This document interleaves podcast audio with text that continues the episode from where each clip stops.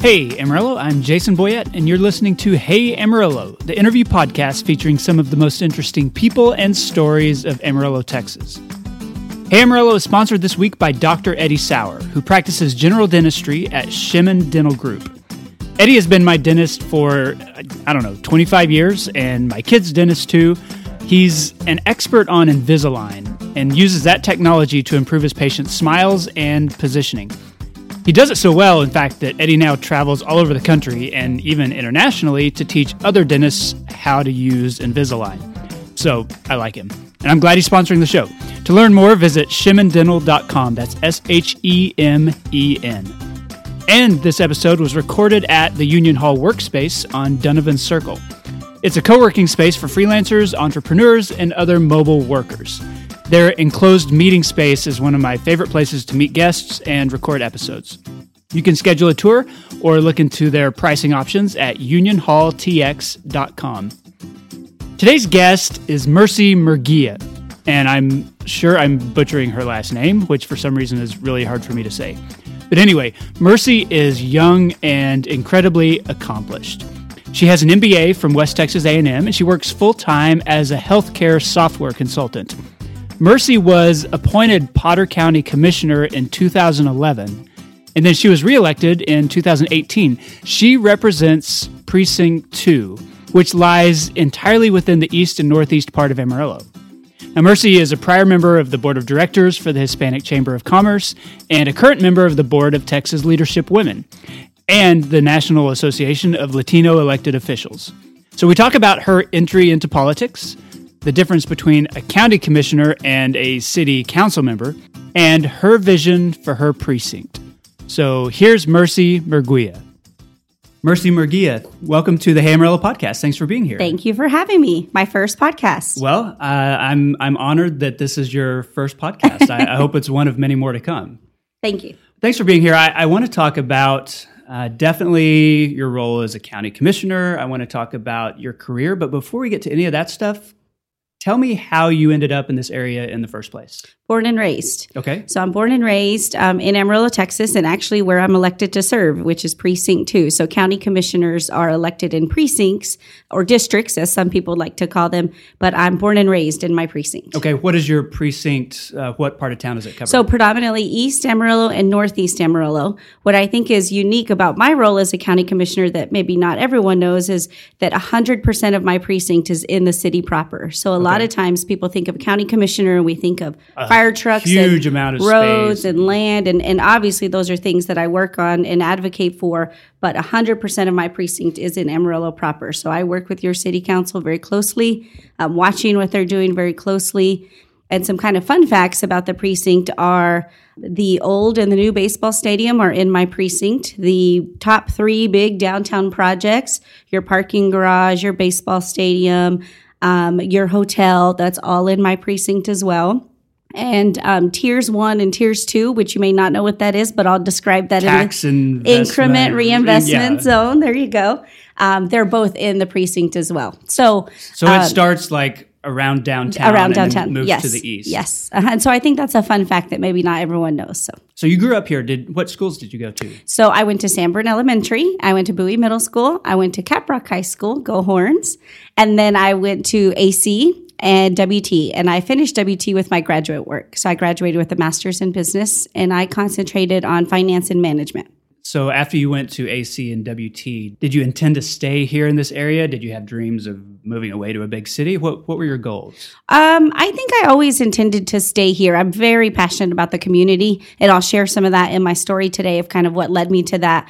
But I always felt a responsibility to serve. So a lot of times people will say, "Well, do you like it? How is it?" And I always say, "There's some hard days and there's some really good days, but more than anything, I feel absolutely a responsibility to serve." And part of that, I'm sure, is my story that I'll share with you today. But I I had intentions of staying. All my family is here and yeah, I, I always knew I would probably stay in Amarillo. When you got your degree, what was the immediate goal after that? a job. were, were, you looking at a particular industry with yeah. a business degree? Or, yeah, or so I'm in healthcare. A, a lot of people don't know that. I work full time outside of politics. So I'm in technology. I work for a company out of Seattle, but I started at Northwest as a 17 year old in high school and I would register patients. And so my professional life has always been in healthcare um, advocating for patients uh, without insurance. I've seen what that looks like in the ER and patients being turned away with chronically chronically ill. I'm sorry, being turned away, and so I've seen the direct impact of that at very young age. So it certainly has had an impression on me. But I've been in healthcare um, my whole professional life outside of politics. How many years did you work uh, professionally before the county commissioner? So I've been a county commissioner now seven years. Okay. So the majority of my life, and, and still is, is is really in healthcare. I did not have ambitions for a county commissioner, and I'll share that with you today. Well, let's I mean, let's talk about that. Okay. Let's go ahead and get get to that story because I I know you know your story is well I, I guess like a lot of people who find themselves in politics and it's a story that politicians like to tell. I, I didn't want to do this. I was successful in the private sector. This is right. something that just happened. But I mean, that honestly is your story. Yeah, absolutely. So, I, and and even the word, I think politics itself has just a negative connotation to it. I, I really, um, probably one of the most difficult things for me when I was elected is all of a sudden you're at a table where people address you as commissioner. When you start talking, people stop talking that's not a an organic way I feel like to lead, right? Um, it's not a heavy hand kind of approach. I, I really am much more collaborative in nature, and so more than anything, out of the gate, I would always say, "My name is Mercy," right? Like I, you don't, I never want to be affiliated with a title because we will change, we will evolve, and so the story of county commissioner is really something that that found me um, I was working and, and still am, and my predecessor was the longest serving county commissioner in the city, Commissioner Manny Perez. And so he became ill unexpectedly. And so the search was was on, but quietly, certainly out of respect for him, his health was declining. And um, I knew of Manny, but I didn't know him as a person. I was certainly in my 30s and working professionally and doing what we all do, right? You're busy being busy uh, he became ill. And so people started to ask. And, and based on the way county commissioners are elected, again, you have to live in that precinct. So I actually got a phone call from a woman I had worked with at a nonprofit on a Friday. I was at a barbecue at my mom's and and you know you're just answering your phone like you normally do and I had a mentor call and say, "Have you ever considered being a county commissioner?" And especially as a mom of two, uh, I think what we all think no way. Who has time? Absolutely not. I can't add that to my plate. What do they do? Um, how effective are they really? You know, I'm a big believer time is one of the most precious resources. And so I'm always very selective of, of what you allow on your plate, right? But I'm not good about saying no. So I deal with all the same things everybody listening probably does as well. So uh, she said, a group of people want to meet you on Saturday at Denny's. And I went, okay. So I brought a resume, even though I wasn't applying for a yeah. job. It just felt like what felt you, like the right thing. It felt do. like what you do. And so um, I had a small group say, "Tell me a little bit about yourself. Tell me about your story." And I didn't know any of the people around the table, and I just told the story I'll share with you today. And um, they said you need to put your name in the hat. I still to this day um, don't ever remember saying, "Yeah, I think I'll do that." but there were 11 of us. I put my name in the hat. I did um, what I thought I should be doing. I should be researching. I should be prepping. I should be really peeling back the layers behind a title and this affiliation of what we think of, oh, an elected official. What are some of the things you can really do to move the needle? And as I started to peel back the layers, to be very honest with you, I had more questions um, than anything. I felt frustration. And that is when probably this overwhelming sense of responsibility of I have to serve. So many people have poured into my life. Mm-hmm. Um, I'm a first gen high school, college graduate. Everything you kind of read, right? I'm I'm that, and and felt a responsibility for people that invested in me. And I thought, how can I have such a passion for my community and not be willing to step up?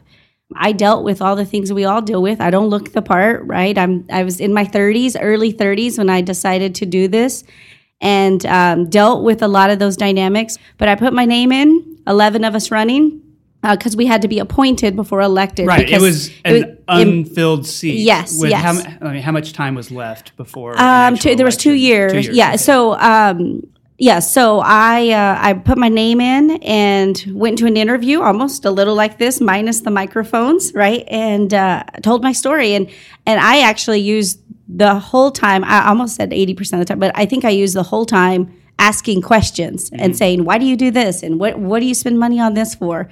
And so I did what all moms do. Then I leave an interview for a county commissioner and I take my kids to the dentist. Wow. so you flip hats. Go to the dentist office. There's no motorcade. There's yeah, like there's that. yeah, yeah, it's like back to normal, right?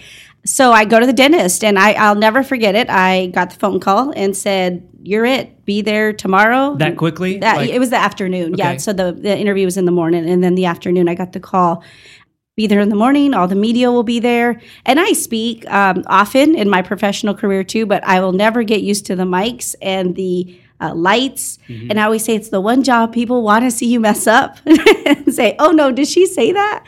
So, anyway, all that to say, I grabbed at the dentist office, I grabbed one of those real estate books, you know, that are always, Right. Uh, because I didn't even have a pen and paper, and all of it. I, I have the one phone on my shoulder and the other asking for a pen from the secretary saying, and I'm writing down all these people I need to call and numbers. And I actually kept that real estate book. And I remember at the dentist office sitting down, my daughter was probably two at the time and my son was eight or nine at the time and i'm looking at both of them going oh my our life will be completely Yeah. different What do you think that initial group that approached you? Uh, did you ever get a sense from them why they identified you as as a good candidate, as someone they wanted to see, you know, put their name in the hat? Well, I like to think it's because I've always been actively engaged in the community. And so one of the things that I got questions right right out of the gate is, "Oh my goodness, you're I see you everywhere." And and I always say, "Well, I was there before, you maybe just didn't know I was mm-hmm. in the room, right?"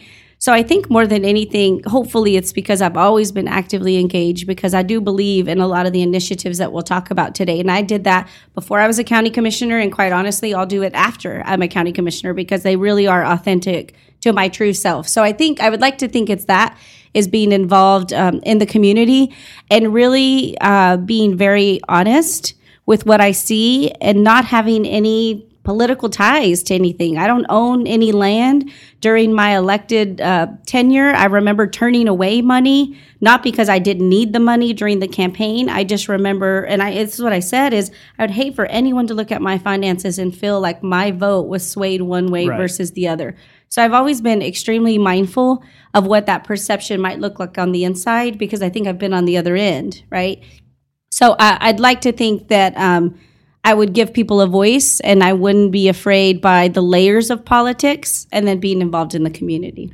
At what point, you know, filling the the remaining two years of Manny Perez's term, at what point did you think, okay, I'm going to try to actually get elected for the next term? When did you think, all right, this is I'm going to do more than just be this fill-in? Oh, I knew that before I went in for the Really? interview. So you thought if they choose me, then yeah, and actually, all in. honestly, I, in the interview, I said whether you choose me or not is irrelevant. I'll be running. okay, So, uh, that, you know, what, that's part of the point of uh, why I went in with so many questions because as I started to peel back these layers, I ended up with more questions than answers, which is what I think we should be doing often as leaders, right? I think sometimes we think we're in the room to answer questions, and I I have found that people around you know the answers, right? You're you're really there to sometimes ask the hard questions that no one is at liberty to ask, right? Maybe that maybe there's superiors in the room. Maybe they really know how things go are, are going on. So I think a lot of our role is really asking the hard questions and um, being able to stand up for people. I know there's a number of things that you're passionate about Yeah. and that are a big part of, of your service. But before we get to that point,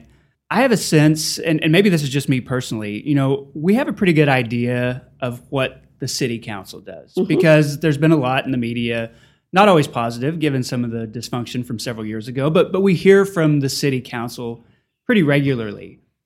County commissioners, even I have less of an idea mm. of what they do mm-hmm. and, and what are they responsible for. So tell me what your role is and, and why it's important, even working within a city that has its own government and all that Yeah. kind of thing. So I think what makes Amarillo unique is we're a city divided by two counties. So you have two sets of county commissioners. You've got Potter and Randall. You've got your city council. You've got your school board, and even within your school board, there's several layers of school board because Right. you've got several school districts in Amarillo. So um, a county commissioner is primarily in charge of the budget. That is our one duty legally, right, by the Constitution. We still operate off of an 1876 Constitution. So, um, which predates even Amarillo. You know? yeah. So with that, it comes some unique challenges.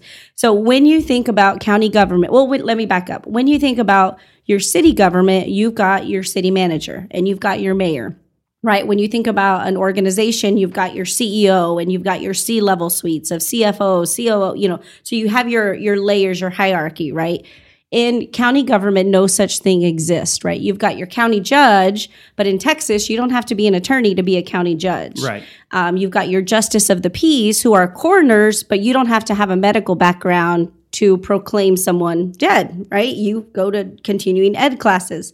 So Texas in itself is a very unique structure in county government. So all that to say, um, your county judge obviously presides over the commissioner's court. So there are four of us. We're elected in precincts, and you have a county judge. So we're made up of a body of five. Our primary role is the budget, is to pass the budget. And so we have roughly a $64 million budget. And so that is our primary function. After that, I always tell people your uh, your county commissioners can be as involved or uninvolved as you allow as a voter. So I, I think what's very hard when we have um, conversations is the lack of voters. That is not unique to Amarillo. That is a, Texas. That is a state problem. Right. And I have so much pride in my state, and there's so many things we do great. Voting is not one of them, right? right? We're on the very end of the spectrum. Some of that, in my opinion, is by design. And so I when I think about you know I'm not kind of too surprised that a lot of uh, people don't know what their role is because there's not active, you know, kind of engagement. And we don't aggressively seek out uh, what I call the funnel, the bench. Who are the next people to run for office? Um, and I go back to never being tied to the title because I think good leaders weed themselves out, right? Like that is a good leader is helping to identify the ones coming after and set the stage so that when it's time you're to go, you indeed do that and you make room and you welcome in other people. So, to answer your question, the primary role of a county commissioner is the budget, is passing the budget. We meet twice a month, the second and fourth Monday of the month, and we have commissioner's court, is what we call it, very similar to what your city council we uh, it is on our webpage, so you can watch it. That used to that was one of my initiatives because okay. you used to not be able to watch it. It was redesigning our webpage. It was making this information publicly available, so you didn't have to go to the county clerk and request a CD for a day that you think you might need to hear what's on the agenda. And that's influenced by your background in technology. Yeah. Well, I think it really is just, I would say, or it just being con- 2019. Yeah, I was like, that's something just, we ought to have. We yeah. should have that, right? Because it's engagement, and we're a very mobile. Um, we're just a very mobile society, and even if I'm not able to get to a council meeting, um, I'm at my daughter's cheer practice with my earbuds, listening to meetings. Right. right, like we have to be engaged. When you talk about the budget, give me a sense of what that budget covers in comparison to like a municipal budget. So yeah. if we're thinking about roads, if we're thinking about utilities and things like that, what what is that covering? Yeah, so um, the primary uh, pieces of the budget are the judicial system. So okay. our um, district courts building, our jail, our sheriff's um, division, those are the big hitters. That is probably top in the budget. And then you've got your fire protection. Um, a lot of people don't know. Let's say there's a crime, right, and you're in the city and you call 911. Well, that that's your APD that comes out. You're out in the county. That's your sheriff's office right. that comes out. There's a fire out in the county. Now, in our county, we have very unique terrain. So when we think about fire trucks, they're not really like the fire trucks you see in city roads because we're often in off land and there's um, barbed wire out there. Like there's different um, skills that you need and there's different equipment that you need because of the amount of fire and how quickly with our winds. So when I think about maybe the top three, I would put judicial and the kind of the criminal side, which is a hard conversation. That's really not where you want taxpayer dollars to be spent, right? It takes an average of $52 a day to house an inmate. I ask a lot of questions about how do we prevent this because this is costing money down the road. And it always is a yin, a yin and a yang conversation because if you prevent it, it's not often, you can't prove it, right? You, it's not, we like numbers and metrics, right. and you can't prove the people you've kept out of jail. You can just see the attrition going down. So, um, kind of the top three would be your judicial criminal side, and then your fire and um, and and your road and bridge, and all the things you kind of think about. Tell me about some of the ways you feel as a county commissioner that you've been able to serve your community in East Amarillo. So, where are the places where that authority and those needs kind of overlap? I would say every day. I mean, it really does. Uh, there's not a really a clean line that you are you're just mercy the person or you're just the, the county commissioner right so yeah it really does intersect one of the things I hope I've done well is is work with your city council, especially you know we've had a couple of, of new council members, so we are very much tied together. What I what I like to do is educate people that, especially when we pass our budgets, we're not in a bubble, right? We we pass an increase, the city passes an increase, the school can. So I keep saying we're one taxpayer at the end, and so they feel the impact of all of us kind of doing that simultaneously, but um, I would say what what I hope I'm able to do is to be an aggressive advocate, to be a voice, to ask the hard questions, and a lot of my work has um, intersected with a lot of the local kind of grassroots initiatives and then maybe taking them to a, a, broader audience to say, did you know these are, initiatives are already ha- happening, right? And how do you amplify that? So a lot of my time is actually plugging in these initiatives with people that may have an interest in it, right? Like a little bit of a larger audience citywide, because collectively we all benefit from that.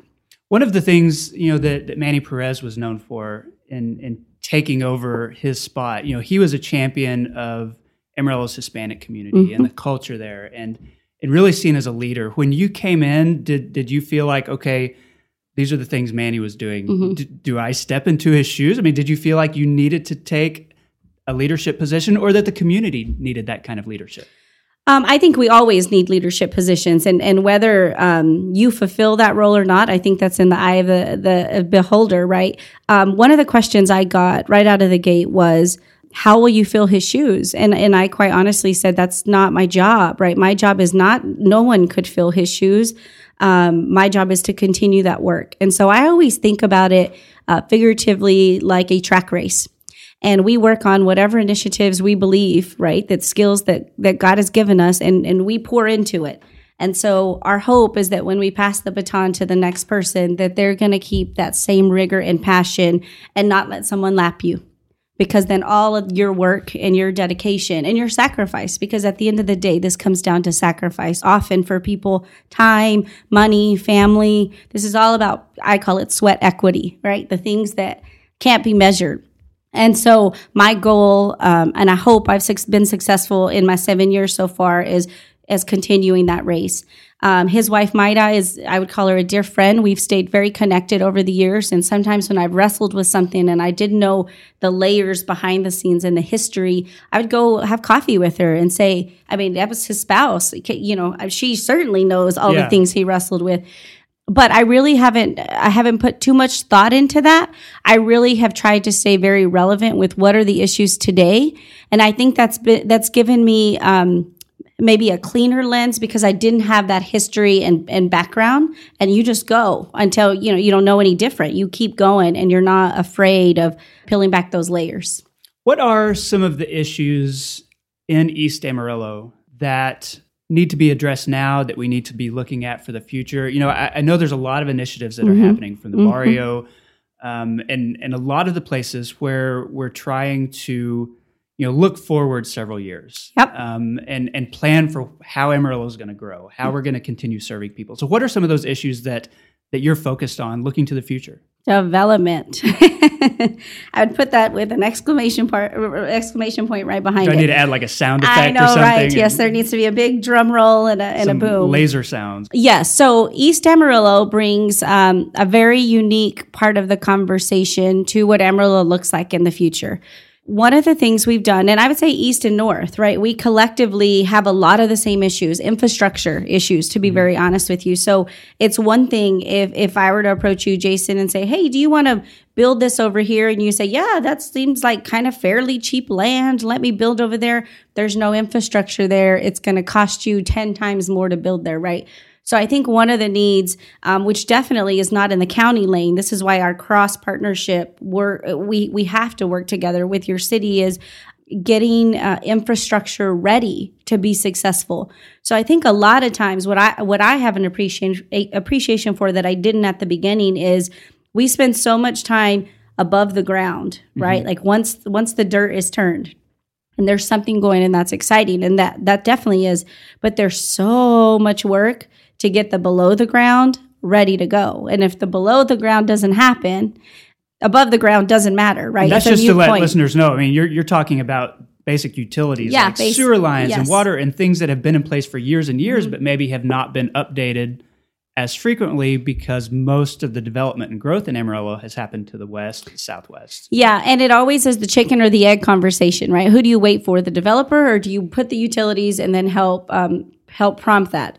So one of the things, uh, one of the the, the big initiatives that I'm, I'm, very proud of is our neighborhood plans that we have started. And so just to tell you a quick story about that, so that is the city, the county, and the city collectively came together and um, wanted to do a neighborhood plan. That's not new thinking, right? Uh, cities do this all the time, but it is very, it was and is still very new thinking for Amarillo, Texas. Right. And so we had the idea. I had the idea, and I went to I went to pitch it to the city council and say the county, luckily, my county commissioners um, went alongside and said, allow us $75,000 to take to the table to see if the city would match. And we would do a plan, a neighborhood plan was the original goal. Thankfully, I had um, three commissioner or three members of my court that said yes, go. I always have a nay vote up there um, that says go. So it got cut the first time around in the city budget. It didn't make the cut, uh, is, and so I went to the exec session uh, or I'm sorry, their working session and advocated for it and said, we, you know, we really need to look at these neighborhoods.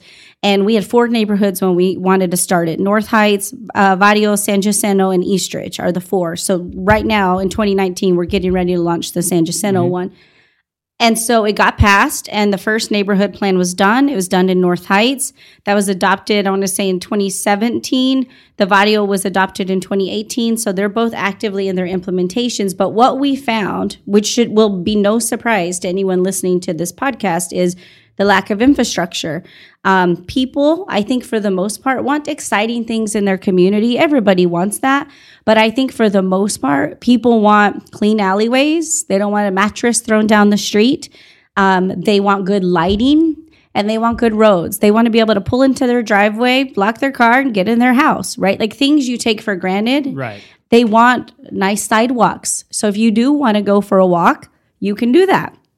I, I always describe, um, may, and maybe this is taking it t- down too granular, but I always describe people's governing strategy based on their drive route. Very few of us are groomed for this. We're just people really with an aspiration to serve. If you are groomed for this, you're probably moving up to the higher levels really quickly, uh, which won't make me a good politician at all, right? but um, I always describe it as I I think we tend to govern and we tend to think based on the way we drive home. If I drive home every day and there's new things happening, minus the construction, we're all ready to be right. done, of course, right? I'll take that out. But um, I drive home and there's kids outside playing, and I get to hang out and have a barbecue and feel safe. And there's I get to go for a walk at nine o'clock at night because I feel very safe in my neighborhood your perception of the city you live in is we are rocking and rolling. Like we are doing some things right. And we are. So I don't want to dismiss that. But if your perception in your drive route is um, there are people just randomly walking around the city and you don't know if they're dealing with mental health or drug issues or all the hard things of life. There's people tucked away in an alleyway. You're afraid to throw out your trash at a certain time of day. That's not your perception of right. the city that you live in, right? So I always describe it that I think people govern based on the way they drive home. Like that simple. I'd like to talk a little bit, you know, with, with people who have heard about the North Heights neighborhood plan or the Barrio neighborhood plan. What do you hope to be accomplished by that, you know, in a few years beyond beyond initial things like like roads mm-hmm. or sidewalks or lighting? What's the big general community dream? engagement? Okay, community engagement um, at the forefront. So Councilman Demerson um, sponsored this with me at the time, and so we have a working session with the uh, city staff outside of the community piece of it to like get ready. And our goal, no no joke, first meeting was how do we weed ourselves out? this project is so important. It should not matter who sits in this seat, right? This can't be an elected official's pet project. Our first meeting is how do we weed ourselves out? How does this become part of the broader conversation for the capital planning? How do we, as your elected officials, help find the people in the community? Because we're the closest to it, right? We're governed. We, we serve that those those people. How do we help bring those leaders forward? So more than anything, I think it's community engagement. It's the first um, citizen driven um, initiative that has adopted or has amended the city's comprehensive plan. So the city goes through their own strategic planning process, but this is a citizen driven plan. Fast forwards past that and allows them to revise it. Mm-hmm. That's pretty unheard of, right? But I would say community engagement because what they're now watching is hey, what's on that planning and zoning meeting? hey, what's happening with it? So to be a part of the budget process on the county and the city side, be vocal and be engaged, you know, just members of the community because if not us, then who? Right? There's right. never a perfect time. I always think um, there. It's just the structure. We all get intimidated by microphones, by having to stand up there and say your name and address, and all, all these dynamics of everybody watching you. Even if you're a polished speaker, you still get nervous doing that. It's not natural to anyone. So it's helping people even prepare for that. Practice yeah. going to a podium and speaking and looking at people in that. You know, it's those things that we don't even pay attention to, especially once you're used to it. There's so we're we all get afraid of the unknown, adults included. And that's one of the things, you know, for for people living in some of those neighborhoods that have lacked the development or that haven't seen the visual growth that other parts of town. They feel forgotten. Mm-hmm. They feel like, well, the city has not given us anything, the county has not given us anything in years.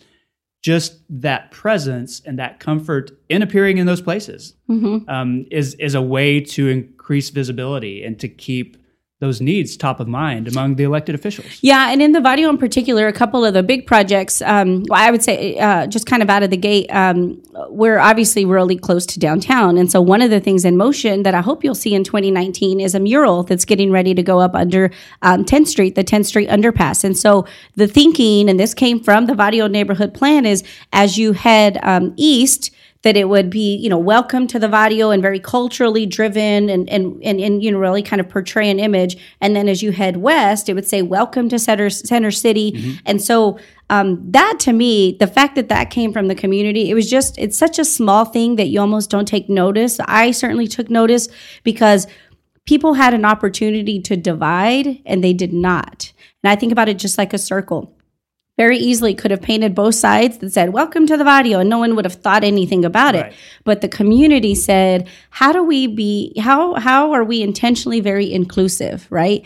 And so that was like really just good for your soul. Sometimes you need conversations that are just good for your soul. That that is exciting. That's coming. And as an advocate of public art in amarillo i'm super excited Yay, about that. okay good. And i think there's more of that to come and then some of the other thinking is down 10th Street in particular, obviously dovetailing on some of the work is it's really brought to light the lack of lights, no pun intended, and sidewalk around how do you complement the lighting that we all like to see downtown? How do you complement that, but not really copy that? One, right. because it's fiscally prohibitive, like there it's extremely expensive and that can't happen probably in neighborhoods but how do you how are you in the same family so um, when I think about that is w- when you think of the light post that gets picked. I mean, that all comes down to a per unit cost, like we do for our own house, right? Like how much is how much is that shampoo you like to? It's all per unit, right? And so that's coming, and and the the committee and on the North Heights, man, I'm encouraged because there it's tough. It's tough. You're really moving uphill. You're trying to introduce people to a topic that they're not used to having. Like quite honestly, and obviously there's fiscal constraints uh, and so it's important to, to be at the table and having that voice so i think to go back to answer your question community engagement okay before we close out this this first section i want to jump back to your personal story you mentioned that you know you were a first generation college student Tell me, tell me about your family. How did your family end up in this area in the first place? Oh, you know? that's a good story. Okay, so um, my grandparents, um, I, I so my grandparents are near and dear to my heart. They have both now passed, but um, they owned a little restaurant across from the fairgrounds, and it used to be called Annie's Drive-In. And so they would make gorditas and burritos. So anybody listening to this podcast that, that may know that, those were my grandparents. Uh, her name was Annie Garcia, and his name was Abe Garcia. And he was a uh, yellow checker cab driver, and they own a restaurant. And so I have five brothers and sisters, so there are six of us total. And um, we lived with my grandparents. Uh, they were always uh, they were just they were such such good entrepreneurs which at the time we didn't even know i didn't right. know that word right? It was just that was our business. That was what they did. That's so after school we'd go work and um, during the summertime we'd go work and i was a little car hop out there and that it was very sonic style. You would go out and i would take your order. And so when i decided to run for office i remember knocking on doors saying i you know i need you to go vote. And they would say Mija, are you even old enough to vote yet? And I'm going, yes, I'm in my 30s. Yeah. So they remembered me a lot by the car hop um, because I was my my grandparents were obviously very engaged in the church and in the community, and it's it's an area I grew up in. We all lived with my grandparents, and they were just known for housing people in the community that just were having a hard time. They would give them a job at the restaurant. And so I tell this story when I speak to high school and middle school students in particular. I remember at one point counting, there had to be 22 people living in wow. the house. And I say, and it's not a big house, right? so um, it was just the way we grew up. And I don't ever, rem- I don't ever remember feeling poor, being without. Now, as a grown up, we all like to put categories and buckets and and there's all these titles of living homeless and at risk and poverty and it kind of defines the people before they define themselves right. you know we kind of accidentally put this um, vision on people's lives so uh, but I grew up, you know, very loved, and uh, I was the first one in my family that said, "I think, I think I want to go to college." And I didn't really have anyone to ask. I didn't know anyone in college. I've always been, a, I've always had a love for learning. I read all the time, I research all the time, and um, I've always had a very inquisitive mind. If I could live on a college campus, like I would stay there forever, yeah. right? I just, I love the atmosphere. It's such, you just can't feel it anywhere else. It's like so much opportunity and hunger. Um, in Spanish, we call that ganas. Like it's just, it's in the pit of your stomach of like to do better, to do more. Anyway, I decided I wanted to go to college and, um, I knew we couldn't afford to go, so I had to get scholarships. And I, man, I worked uh, all the time. I was always very involved in things in the community. And um, I was my class president at Caprock High School. Imagine that. I was queen of Caprock, too. I had a little crown. My daughter still asks for it, but I don't know where it is anymore. I, I always, t- now I tell my parents, I think I got so involved so I didn't have to work at the restaurant, is what yeah. I tell them now, right? It was my way out in the summertime.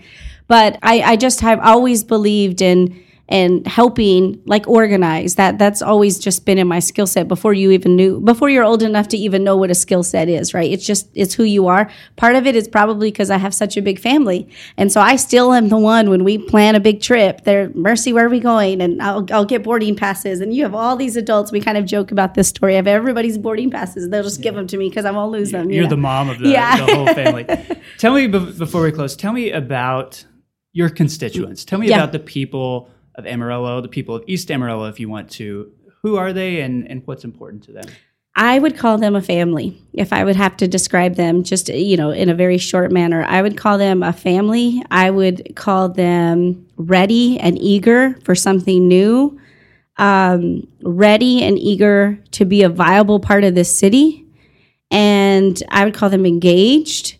I would say I've had the pleasure of having some amazing educators that have forever changed my life. Um, one in particular, Miss White, who was at Caprock at the time, and uh, who I wouldn't be who I am without her. Uh, just staying after school to fill out uh, college uh, letters of recommendation, just things that people do supersede a job description. And I think um, people are not afraid to get their hands dirty, roll up their sleeves, and collectively help each other out as a person, as an as an organization there. And I think the business is there. I would echo the same thing. So um, I would call everybody over there a family. As I mentioned earlier, this episode is sponsored by Dr. Eddie Sauer's dental practice, Shemen Dental Group. And that sponsorship comes courtesy of my Patreon page. It's at patreon.com slash heyamarillo and it's a payment slash support community where individual listeners like you can help me keep making this show uh, by giving a small amount to the show on a monthly basis. Now, there's a bunch of different tiers there, uh, but one of the support tiers is what I call a sponsorship tier, and it's $100 a month. This gets you a monthly ad like you heard earlier for Dr. Sauer. It's an economical way and an ongoing way, month to month, for businesses like his to stay in front of my listeners and to support a local creative product that you believe in. To learn more, go to patreon.com slash heyamarillo. That's Patreon with an E. Okay, I'm back with Mercy Murguia. Mercy, this is the part of the show I call Eight Straight. Okay. I'm going to ask you eight straight questions. Your job as my guest is to answer those in whatever degree of detail you want to. No pressure. Yeah, no pressure at all, though. First one is what's your favorite street in Amarillo? 7th Street, because that's where I grew up. That's where my grandparents' house is. And to this day, it's the only um, picture I've ever taken as an elected official. The picture I stand in front of is an old house and um, in East Amarillo, and it's not a polished pillar of anything, and it's true to who I am. So Seventh Street. Okay, Seventh Street covers a large part of Amarillo. East so 7th. yeah, all right. East so East 7th. Yes. that particular. Yes. Um, okay. It's close by Sanborn Elementary. Okay, got it. What's your favorite Amarillo restaurant? Rancho Viejo on I 40 East because my uh, parents own it. Okay, so you've got a, a, a little bit of bias there. a little bit of bias, yeah. But I I frequent uh, uh, George at Tacos Garcia. You know, I frequent uh, the other Tacos Garcia on Amarillo Boulevard, which people um, don't often know is out there. One of the best menudos out there. But yeah. What's what's your favorite dish at your parents' restaurant? So the gorditas um, is what you will hear famous because that's uh, from my grandma's recipe at Annie's Drive-In. What does this area have too much of? Politics. well, you as a politician, are you, Oh are you no, no, I'm not a responsible for that? politician. or- I'm a public Oh, servant. okay, okay. No, I would just say um, the various layers. And so I think what most people struggle with is hey, I want to be an engaged member of my community. I don't know how to do that. And people always say it's good to ask questions, be involved until they're the right questions and until they're around a group that maybe wants you to be quiet. So that's always an interesting balance that I fail at every day, right? I usually walk into a meeting and say, I made somebody mad. I'm sorry. I really do have an authentic heart and we're trying to solve some really difficult problems. And we intentionally have a community breakfast. We call it Breakfast in the Barrio. And I do this with uh, Pastor Manny uh, de los Santos and Liz Rascon from the Wesley. And we have a, uh, a monthly meeting with community leaders. And the very first thing I say in the meeting is, this is the meeting you'll be uncomfortable. This is not the warm and fuzzy. Everybody that's in that meeting is overbooked. We are here to talk about some hard things that you should leave here a little uncomfortable. And that's the goal. What does this area not have enough of? Voters. All right. yeah, I mean, I think depending on the election, and this might be a fun fact, but, uh, or not a fun fact, but East and North Amarillo turn out one to every six voter across town. So a lot of times people say, well, how come you don't see, you know, people from that side of town running for a higher office? And I authentically say, because they can't win. Yeah. Right. I mean, it comes down to numbers and a per unit is a vote in that scenario. Um, I don't think that it is uh, apathy. I think that's a part of it. But I don't think that's all of it. I think that there is a culture of why does my vote matter? And I think this is a statewide problem. This isn't unique to Amarillo, Texas. And it is a statewide problem in particular, even with minorities. And I think there is there is uh, there is some suppression about what is that vote. And I have felt that on a very local level. I have had people tell me they being minority groups will start voting and who knows what will happen, you know, in terms of this doomsday. Um, and so that's always hard to hear, right? Because I know people uh, that want to be just as engaged. And so that's hard to hear. It's one of those things where it's easier to not talk about, but it's a very real thing. And I have felt that. maybe there's some apathy, but but other parts of it are either intimidation, maybe, Yep. or discouragement because they see it as not mattering because they hear people saying we don't we don't want that. Yeah, and and often their candidate can't win, right? Because Right. they may be one the person, but if collectively the group doesn't go out, I mean, one to every five to six vote, depending on Right. the election. Now, obviously, in presidential years, we vote at a higher pace, but midterms, which we have found that just ended, um, have almost sometimes more of an effect. So it's really that your school board elections are coming up, your city council elections are coming up, and so those are the ones that hit us kind of close to home. And um, we so we certainly don't have enough voters. How do you fix that? I don't think it's. I think it's a multi-pronged thing, and I think we have to think about voting differently. I think some lo- voting laws need to change, quite honestly, in Texas um, to get that done. Whether that will happen to in make my it easier to to make it easier, access, yeah. to make it easier. Um, Texas is a unique way that we handle voting, and and there have been conversations like uh, uh, people. I authentically think some people hold on to their seats based on the lack of voting. So if here you come aggressive and on the surface want to increase voters, which of course would be a no brainer, everybody would want that. Um, that could be threatening to someone Right. that has held their seat for a while. And if you engage a new group, a they have to be engaged back with the group to be able to be accountable to them and i always think what's very frustrating for people because i was that person is you never only want to see your elected official when it's election time right so Right. whenever we were doing our candidate forums because i just came off of an election cycle and was unopposed this time um, i would i would always say i hope the fact that i'm running is a non-issue to you because you should see me as engaged whether i'm on the ballot or not. I just happen to be on this time right? So that's my goal as an elected official. That it's a non-issue if you're on because you should be pretty engaged. So we need more voters. All right. when was the last time you ate at the Big Texan? Oh, I um. Speaking of East Amarillo, yeah. that's so that's a big one. Yes. So uh, the Big Texan. This is also a fun fact. That is in TIRZ Two, uh, the tax increment reinvestment zone two. That's in that zone. So there, that is slated for hundred million dollars of net new development, which would literally change Amarillo from that landscape. Right. Now, will it get done in my lifetime? I sure hope so. Um, we have to think about it very different because it's not organically set up for net new development, right? When we talk about utilities and those kind of things. So I actually frequent the Big Texan often because they're in that zone. And so Bobby Lee and Danny are a part of the TIRZ 2 zone. So I, I actually frequent them often Okay. and, and got a back view into the kitchen and seeing them set up for a catering service. And man, that is a machine. It is. they serve so many hundreds of people, thousands of people every day that it's got to be an efficient. Yeah, and they have the Starlight Ranch, which Right. um, the Hispanic Chamber of Commerce did their Cinco de Mayo Cinco de Mayo event last year, and they're slated in 2019 over there. So I always, I, I personally love those things because unless you live and, and frequent East Emerald, the I think the only time people kind of get over there is when it's the fair or a football game. Right. So this is another way to go, man. Yeah, and a lot of great events. a lot of good events. Starlight Yeah, they're doing a good summer. job.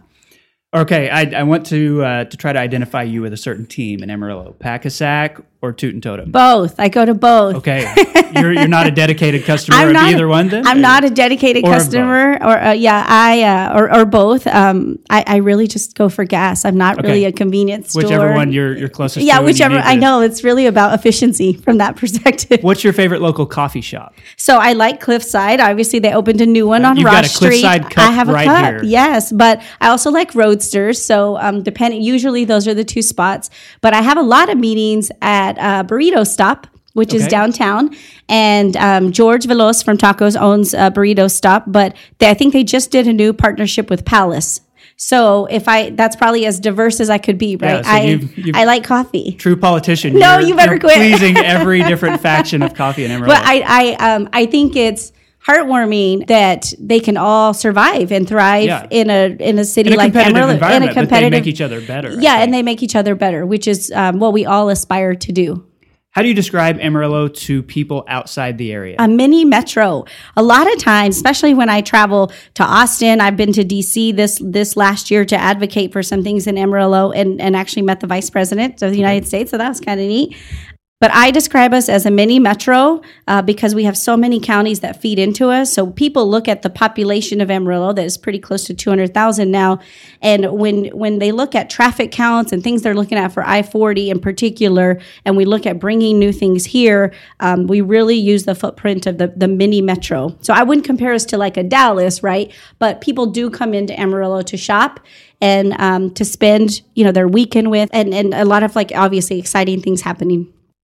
Well, that concludes the eight straight section Okay. of the podcast. Mercy, I like to end by asking my guests to endorse something. And so, what is something that you would want listeners to know about, to participate in, to experience here in the area? A couple of things if I can, maybe like three things. Go but I'm it. okay. So first is Los Barrios de Amarillo. I'm very passionate about that organization. In a couple years, they're nearing their 50th anniversary. Okay. Um, I was a scholarship recipient, so I was the student that they invested in. So obviously, I would come full circle and help serve. And I'm on their executive team, and um, they host a conference called Step Up to Success. It's what they're one of their flagships. So I would endorse them and um, and scholarships. We we gave away I want to say 48 scholarships this past year. Amy Taylor helped lead that effort. So I would endorse them. I would also like to maybe challenge whoever the listener may be because I think we all are in a, a culture of, of being busy to be busy. And we sometimes we wear that almost like a little bit of a badge Right. of honor. How are you? I'm good. I'm busy. It's a way of bragging about Right. how. And so people always say, "Oh, you're so busy," and my answer is, "We're all busy, just doing different things that matter to us." I don't know anybody that's not actively engaged. So my uh, my call or challenge to whoever this listener is is to find a way to plug into your community.